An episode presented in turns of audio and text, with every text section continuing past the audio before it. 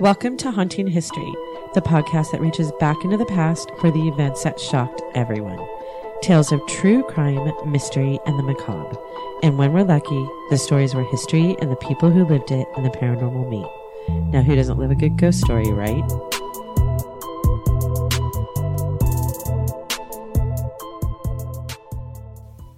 Welcome back to Haunting History Podcast. I'm your host, Kat, and joining me this week, as always, my co-host extraordinaire, Haley. Hi. So last week we did some shout outs to some of our Instagram followers, and I want to do that again, especially to the people who comment and respond. And it's so amazing when people listen and then have their opinions, even if it's different than ours. So I want to thank Marty Melville. She always listens and then tells me what her opinion is and what she thinks and gives me more to look at. And I love that. I wanted to give a shout out to Thomas Fox, who said he is our new Stan. And that was a little bit ago, but I couldn't find it in our Instagram and I found it today. Sarah's Animal Life, who always comments. Hi, Rachel Stivers from Portland. We have two new Patreons, which I'm really excited about. Haley mentioned Patreon for like a split second. And we had got two new Patreons, Paula Ryan and Casey. No last name, just Casey. So you guys, hi. Thank you for joining us. We're going to be, hopefully we're going to be recording two episodes today. We're trying to get a little bit ahead, which we are not right now. We currently, I finished researching and writing and we sit down and record immediately, which is not really the way to live because we have full-time jobs and it's very difficult. So we're going to try and record two episodes. And then we have our big episode coming up, which is, I'm really excited about. I get to interview a couple different people and it's a first for me. So that's going to be coming up, but probably will not be out till the end of May. But we're going to try and record two episodes. If not, we're going to probably take a week off coming up, and I'm not certain when that will be, but don't be alarmed if there's a week where there is not a new story posted. We're going to be working on our Patreon page. So we have new Patreons and we have some behind the scenes audio and bloopers to post, and I want to get that out there. So I'm probably going to take a little bit of time off of research and do that a little bit because Haley has some things coming up, so she's going to be busy too. So please stick around, even if we do end up taking one week off. Don't be alarmed and stick around and maybe binge some of our old stories. Today's episode is, and I know Haley, you probably don't know anything about this. I have this weird obsession. If there's an article that comes up that includes the word heist, or like prison break, I'm all about that. I don't know what my fascination is. I have a really weird fascination with prison life and prison. Not that I ever want to go, but I'm very interested in it. And I knew about this story a long time ago because I've read several books on it. And I don't know why I never considered doing the story. And I always ask Kaylee if she's heard of it. If she hasn't heard of it, then it's something that I kind of want to do. You've never heard about the Escape from Alcatraz? No. Do you know where Alcatraz is? San Francisco. It's over on an island and sounds like out in the water. Originally, so we're just going to go ahead and get right into the story. Yeah. Mm-hmm. Originally, a fort and military prison that housed Civil War prisoners as early as 1861. Did you know it was that old though? No, I didn't know it was that old. Alcatraz was acquired by the United States Department of Justice on October 12th, 1933. And there's actually more of a history behind that from the early 1800s to the time that it became a prison. There's a whole bunch of history you can read about it, and all you have to do is look up Alcatraz. But in 1933, the United States Department of Justice acquired it. The island became a federal prison in August of 1934. Alcatraz was designed to hold prisoners who continuously caused trouble at other federal prisons. At 9:40 a.m. on August 11th, 1934, the first batch of 137 prisoners arrived at Alcatraz. That's not very many people. No. For prison standards, anyways. California prisons. Yeah. They arrived by railroad from the United States Penitentiary in Leavenworth, Kansas. They were escorted to Alcatraz, handcuffed in high-security coaches, guarded by like 60 special agents from the FBI, the Marshal's Office, and the railway. Most of the prisoners were notorious bank robbers and murderers. The prison initially had a staff of 155 people, including the first warden, James A. Johnston, and associate warden, J.E. Shuttleworth. They are both considered to be Iron Man, like in quotes, like, you know, rough and tumble. Yeah. The staff was highly trained in security, but not in rehabilitation, which I think our prisons now are leaning more towards or at least more so than they were in 1934. Yeah. During the 29 years in use, the jail held some of the most notorious criminals in American history, such as Al Capone, Robert Franklin Stroud. Do you know who that is? No. Have you heard of the Birdman of Alcatraz? There's been movies and everything. Maybe. He was the Birdman of Alcatraz. George Machine Gun Kelly, Bumpy Johnson, Mickey Cohen, Arthur Doc Barker, and Alvin Creepy Karpis. They were That's mobsters. A name. They were mobsters who served more time. And by the way, Alvin Karpis served more time in Alcatraz than any other inmate. It also provided housing for the Bureau of Prison staff and their families, which I read a book when you were younger. One of you were assigned the book Al Capone Does My Shirts. Oh, yeah. Did you read that? I think so. I love that book. Yeah. It's historical fiction, but it talks about the families that lived on Alcatraz Island, because you had to live there if you worked there. If you worked there, yeah. Your family lived there. In fact, I started a new book last night, and I'll reference it on our episode page, is about a guard who lived there for 4 years. It was terrified to go there. Like, this starts out thinking, oh, what decision did I make? And he ended up living on Alcatraz. But it's a really good book.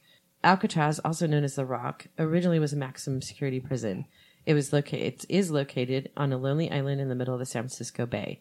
In 1934, the high point of a major war on crime, Alcatraz was refortified into the world's most secure prison.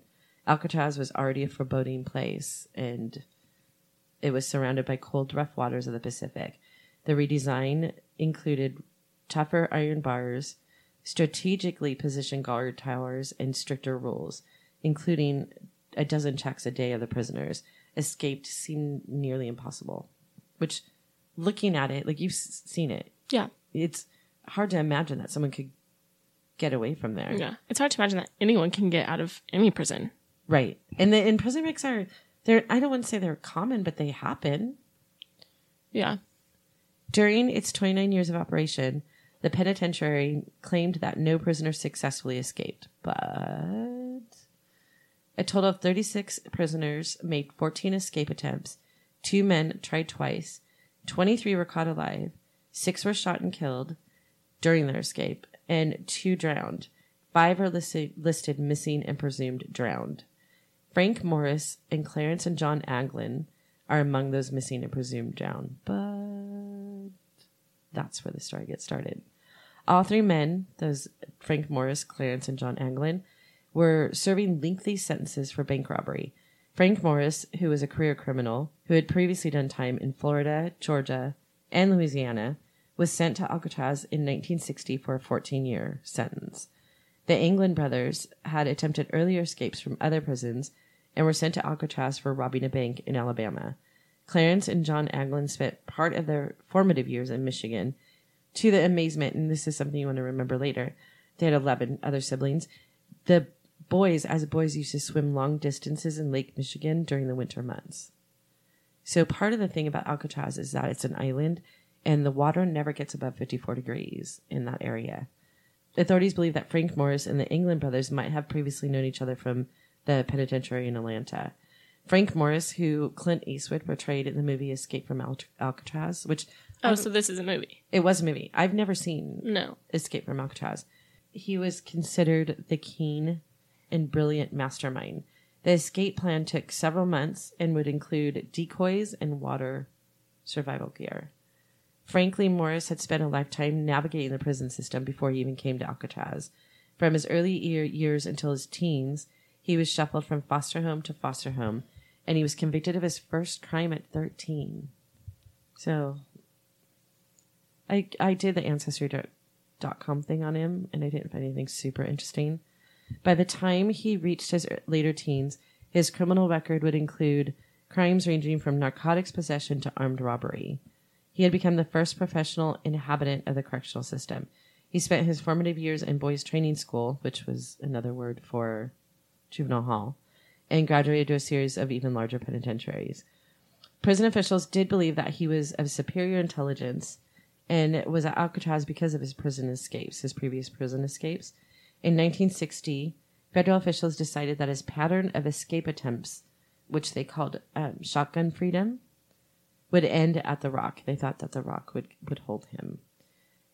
On January 18th, 1960, Morris arrived at Alcatraz and became inmate AZ1441, which I always look at the mugshots. He's not a bad-looking man. Frank's accomplices in this escape were equally well acquainted with the dark world of organized crime. Brothers John and Clarence Anglin were also serving sentences at Alcatraz for bank robbery. They had been convicted along with their brother Alfred.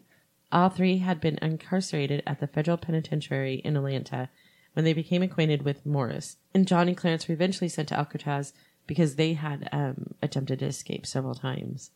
Morris and the Anglins were housed on the same tier in Alcatraz, which, I'm sorry, that does not seem like a good idea. Like, if they're all three being put there for attempting to escape from other prisons, why put them all next to each other at this prison?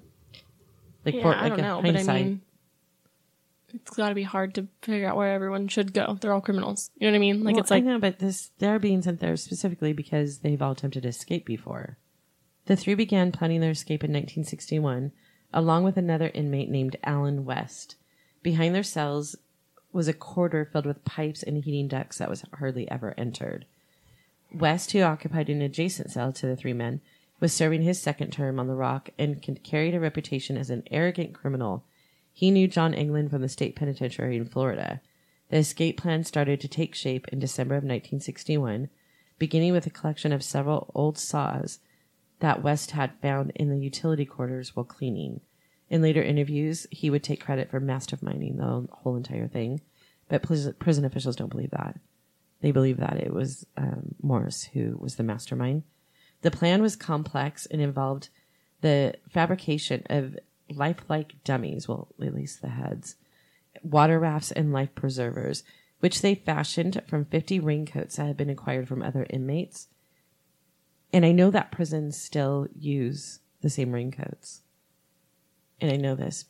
Where did they, like, hide all this stuff? I mean, don't guards check their cells? Yeah, apparently above their cell was there was a vent in the wall, and then above their cell was another vent where they took it out and they would shove all their stuff up there when they were not working on it. The 50 raincoats they stole and other inmates gave them without asking questions, I guess. Weird. I mean, I'm sure they didn't ask nicely, like, hi, can we have your raincoat? They also used a variety of crudely made tools to dig with and construct accessories necessary for their escape. By May of 1962, Morris and the Anglins had already dug through the cells, and it was the vent in the cell was 5.5 inches by 9 inches. And what they did was they took the vent off. Well, they could leave the vent on for part of it, but they started to drill holes around it to weaken so they could basically take the vent off and then kick out the cement. So it wasn't super visible for, like, the guards to be able to see because they didn't cut out the cement around the vent. They just started poking holes so that when they were ready, they could kick it out because it was... Do you know what I'm saying? Yeah. Do you know what I'm saying? Yeah. During every hour, the prison hosted, like, this music thing. And so that's the time that they used to poke the holes. So for, like, an hour a day, they would sit there and poke holes to make... And all four of them were doing it. Allen West, the Anglin brothers, and Morris were all doing this to their vents. They used the noise from the music hour to masquerade the sound of them chipping away at the wall. They used cardboard cutouts to cover the holes, like, around the vent so that it didn't look like they were doing anything because it was fully visible from outside the cell. The inmates alternated shifts with one working and one being on lookout. They would start work at 5:30 and continue until 9, just before the lights out. Meanwhile, John and Clarence started fabricating dummy heads. They even gave them pet names, Oink and Oscar. Their heads that they made out of a mixture of cement powder and soap and toilet paper. They were basically paper mache. Yeah. Paper mache heads. They were decorated with flesh tone paint from prison art kits. And then one of them worked in the barbershop, so they had access to real hair. Yeah. So they cut, I know, isn't that? It's just hair, but it grosses me out so completely. They glued hair on the heads to make them look really lifelike. They looked decent, and I'll post pictures also. I guess I have this, like, idea that prisoners are monitored like hawks. Like, it blows my mind that they were able to do all of these things. Walk up and down in front of the cells, but, you know, there's they're in there, they're writing letters, they're reading books, they're sewing, they're doing whatever. So they just happen to be working on shit that was going to help them escape. And yeah, I don't know. You would just think that somebody would notice, like, this is weird. Which part? Why are you making mannequin heads? Yeah, see, I don't think that they probably didn't have that visible. I guess, but that's what I mean. I assume that they're like being hovered over all the time. Yeah, no, I don't think so. Using glue stolen from the glove shop, the inmates also started working to cut and bond the raincoats into a makeshift raft and to make life preservers. Each evening, following the completion of their self-imposed work detail, they would hide the materials on top of the cell block to minimize any chance of being caught with the contraband materials. The inmates also acquired an elaborate array of handmade tools. West was able to lift an electric hair clipper while he was working on paint detail in the barbershop, and he used the clippers along with drill bits stolen from the industrial where they worked there to fashion a makeshift motorized drill. But the motor was too small, and then he got lucky, and there was a vacuum that needed to be broken. That was broken. And they let him, he offered to try and fix it. And he found that there were two motors inside the vacuum. So he took one of the motors out, fixed the vacuum, and then used that motor to make the drill that they used to drill the holes. They also used spoons. They used whatever they could find. After months of long preparation, the inmates had completed fashioning all the gear they needed for their escape. They then continued to work on loosening the ventilator grill on top of the cell house.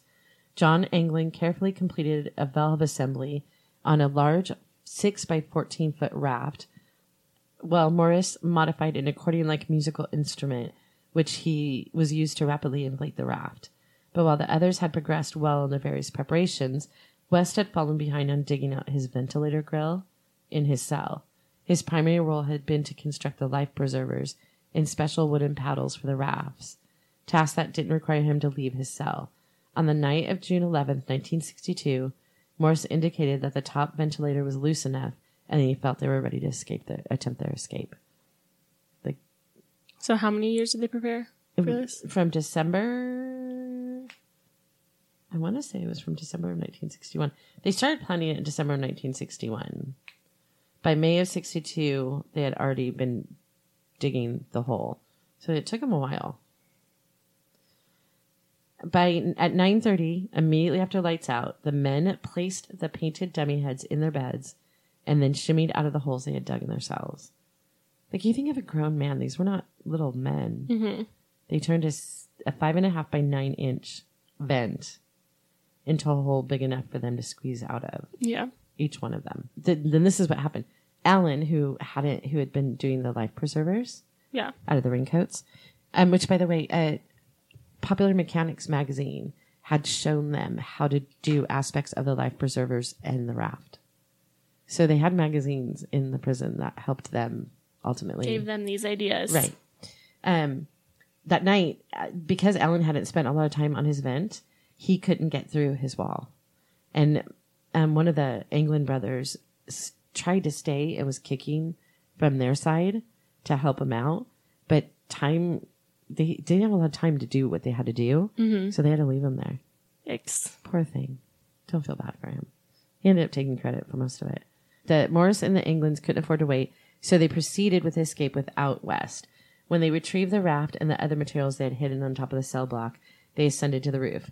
The inmates made their final 30-foot climb up the plumbing to the cell house roof, went across 100 feet of rooftop, and carefully maneuvered down 50 feet of piping to the ground near the entrance to the shower area. The trio then climbed over 2 barbed wire fences, still unnoticed by the guards, and moved to the shoreline to inflate the raft. It was shortly after 10 p.m. when the men entered the waters of the bay and disappeared into the foggy night. This would be the last anyone ever saw of Morris and the Anglin brothers. See, that's what what shocks me about this too, is like, how did someone not see? Like, I feel like there's guard towers that watch over the outside of the prison. They do, but Alcatraz has been described as getting so foggy and so misty that you can't see your hand in front of your face. Jeez. So their disappearance wasn't discovered until 7 a.m. the next morning when the alarm went off for breakfast, and it wasn't even like a big deal. Like, the three of them didn't wake up. There were times when the prisoners didn't wake up. Mm-hmm. So someone went back and was like, wait, the the brothers and Morris aren't awake yet.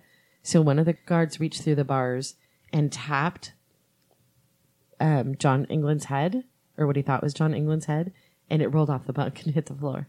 Can you imagine that prison guard? He probably screamed like a girl. Maybe. I mean, I know I would. Yeah. So that's when they knew that they were gone.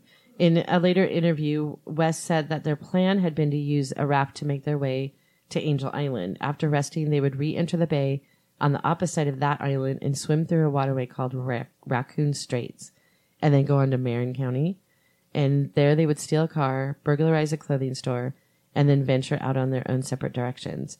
West had finally been able to complete the removal of his grill and climb to the rooftop. Did you? I didn't even tell you this. Mm-mm. He after they had gone through the whole thing, West got through his grill, climbed up on the roof, and they were already gone. So he went back to his cell and went to sleep. Do you almost feel bad for him? Kind of. Yeah. Right? Like, he tried so hard and didn't get out. For decades, it was speculated as to whether the famous escape had been successful. Authorities investigated the escape for 17 years.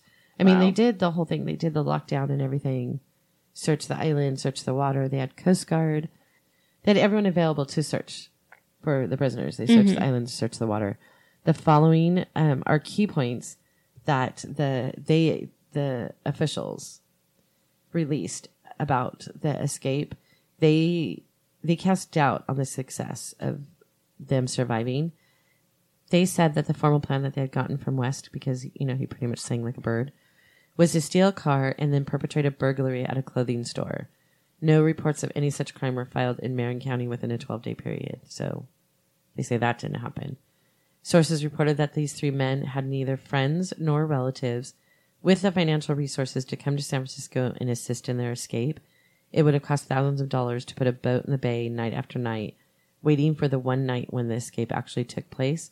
There would have been no way to communicate with outside contacts in order to confirm the date of the break and kind of plan it out. They said critics on the other side of the debate claimed that the fact that there were no bodies found was proof that the inmates had successfully made it to the mainland.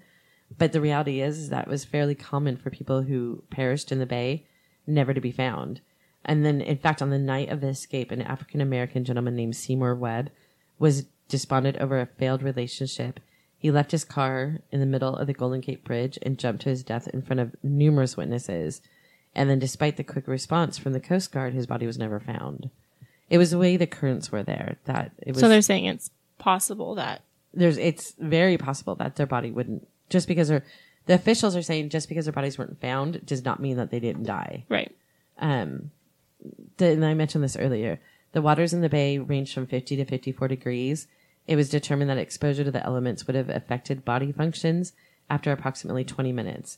And then this is a little known fact. The showers at Alcatraz were always supplied with hot water to hinder inmates from trying to get their bodies acclimated to the cold water. Mm. In case anybody had an idea. Right. See, they had plans for all the escape. Personal items carried by the inmates were found floating in the bay the following day. They also found a life preserver with heavy teeth marks on the valve, and it was believed that the homemade clip to seal the valve had failed, making it difficult for a swimmer to stay afloat. They also found another life jacket that was still tied shut. Like, it wasn't... Like as if someone slipped out of it or something? Yes, not as if someone took it off. Mm-hmm. So they took the fact that it was still knotted and still tied to mean that it fell off accidentally, that someone didn't take it off. On July 17, 1966, a Norwegian freighter that had been departing from Pier 38, which is the pier right there, reported seeing a body floating 20 miles northwest of the Golden Gate Bridge. The ship was on its way to Canada, and they didn't report the sighting until October, which is weird. Make a phone call. Yeah. Like, I don't believe they didn't have ship to shore communication in 1961. They had to have some kind of communication somewhere. I mean, maybe it was so normal for them to see bodies floating they didn't think twice about it. But they insisted that although it was bleached by the sun and the ocean, the body was fully clothed in denim trousers that appeared to be identical to prison issue uniforms. Coroners from San Francisco, San Mateo, Alameda, and Marin counties all confirmed that a body could float up to 5 weeks after drowning. The FBI determined this was to be the most significant lead in the case. Their official report established that there were no other individuals missing or drowned at the time who had been wearing similar pants. That's just stupid. Yeah. You don't know how many people jumped off the bridge and what they were wearing. That's ridiculous. Families of the Anglins stated that the escape had been a topic of family discussion for several years, originally saying that none of them had ever, this is what they originally said, that they had never been contacted by the brothers, and they felt that the men would have made contact in some form if they had survived. Now, this is the family protecting them. The Anglin family would soon suffer enough tragedy. The third brother that was in on the bank robbery that was sent to a penitentiary also, but not theirs, was electrocuted while attempting to escape from Kilby Prison in Montgomery, Alabama in 1964.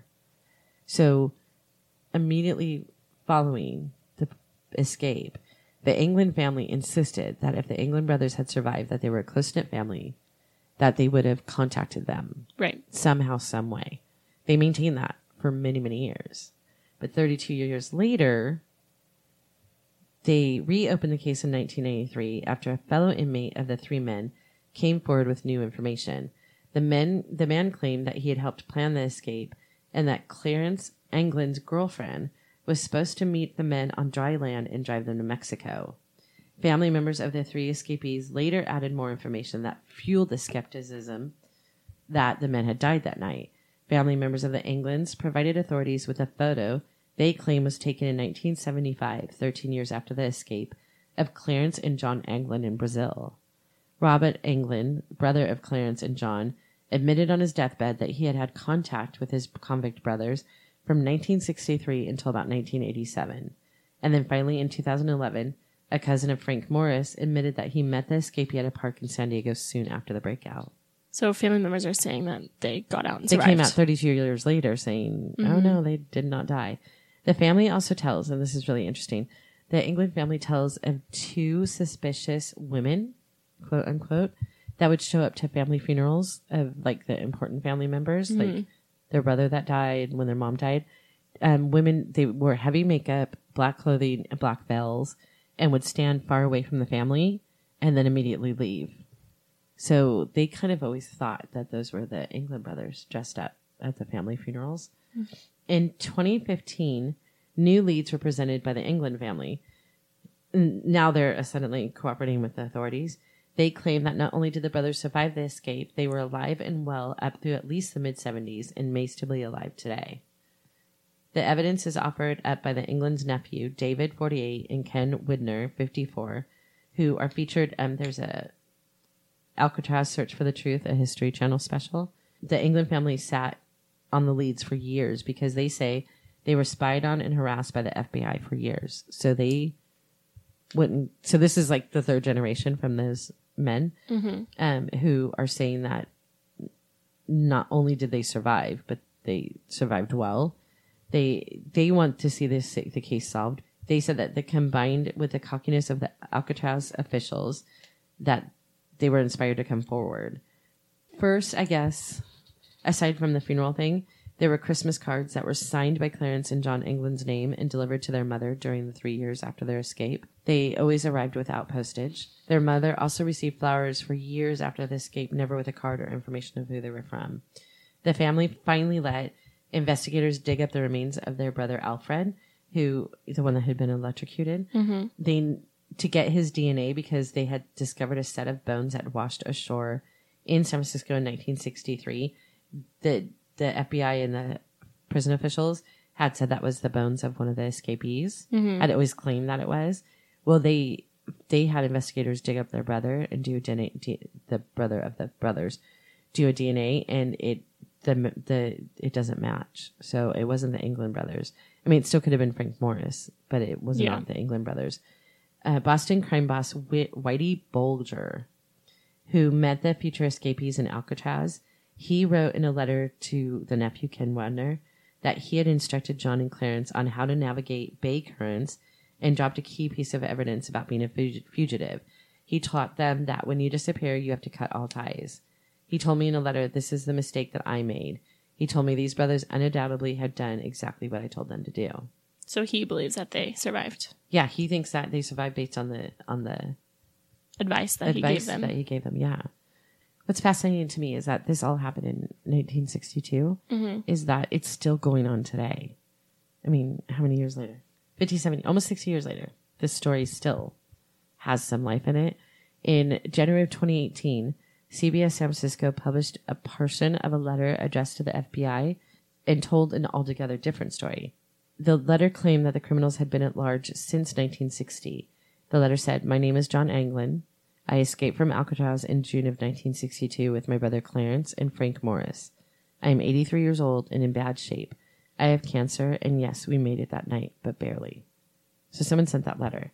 The letter was sent to the San Francisco Police Department's Richmond Station in 2013 also. The broadcast reported, but had been kept under wraps during a long investigation. An FBI laboratory examined the letter for fingerprints and DNA and analyzed the handwriting within, but the results were inconclusive. So it means yes and it means no. It leaves everything in limbo, they say. In the letter, the writer explained that he was the last living member of the trio, and that his co-conspirators, who died in 2005 and 2008, he offered a deal if authorities announced on television that he would receive a single 1-year sentence in which he could have his medical treatment he needed. I will write back to let you know exactly where I am. This is no joke. This gets me. The FBI did no such thing and insist they repressed the letter. Why? I don't know. Because they want to believe that someone can't get out of their prison. He's 83. I don't know. He's 83. Who cares? Write him back and say, you don't even have to go to prison. Let us just talk to you. Like, it's the only known escape from Alcatraz. I mean, I guess they don't. Yeah, but they don't care. They're just mad that someone got out of their prison. I guess, but the story. So that was in 2013. He actually read the letter in 2013. It came to surface in 2018. So if he was in bad shape and he was 83 then, he's probably not alive anymore. Probably not. That's unfortunate. And he was the last one. He was the last one. He said that his co-conspirators died. The intriguing mystery of this escape is still being explored decades after the fact. After decades of investigating, in 1979, the FBI concluded that there were no more key findings indicative of a failed escape rather than any findings or evidence that would suggest any inmates found their way to freedom. And they've stuck with that story since. That's a shame. Like, I guess I'm more interested in seeing the guy who did it than, and hearing how they did it, mm-hmm. than him going back to jail for bank robbery in 1960. Well, it's interesting. Right? For sure. It makes me sad that they let that go. I mean, for all we know, it's the FBI. They could have went and met with him, shook his hand, and just said, okay, bye. Okay, we're done. Yeah. Yeah. For all we know, like, what's the statute of limitations on bank robbery? Probably not 60 years. I mean, they couldn't put him back in jail at this point anyways. And he was offering to go to jail for a year. Yeah. As long as he still got his medical treatment. A little known fact about the Great Escape from Alcatraz is that initially there were 6 of them that were supposed to escape. June Stevens had been brought into the plan as early as December, and he occupied a cell on the 3rd tier directly above Morris and the Anglin brothers. And during a prison-wide shakedown following the escape, there were holes found inside and around the ventilation grill inside of the cell of Robert L. Williams. Williams, serving time for murder, later denied his direct involvement, but Stevens admitted his role and later revealed that Frank Morris had asked him to withdraw due to the issues that he felt would ultimately compromise their escape plan because of where his cell was located.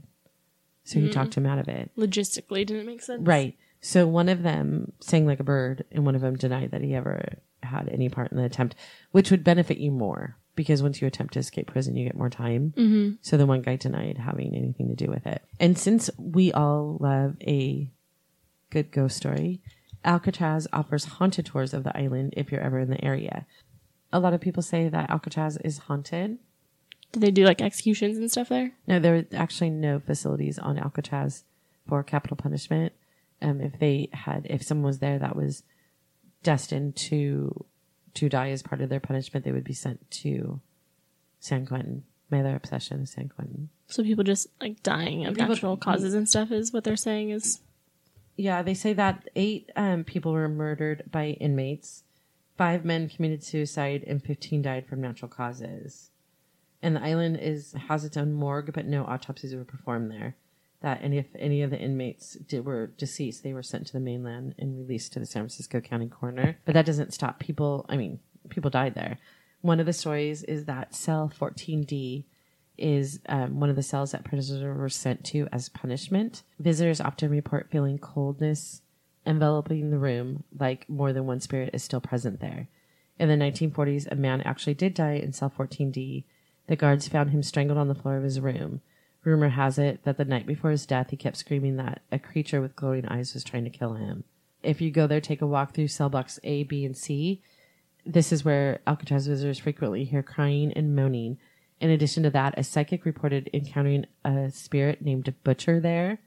And prison records actually show that a man nicknamed Butcher was assassinated there in the 40s. I didn't research that.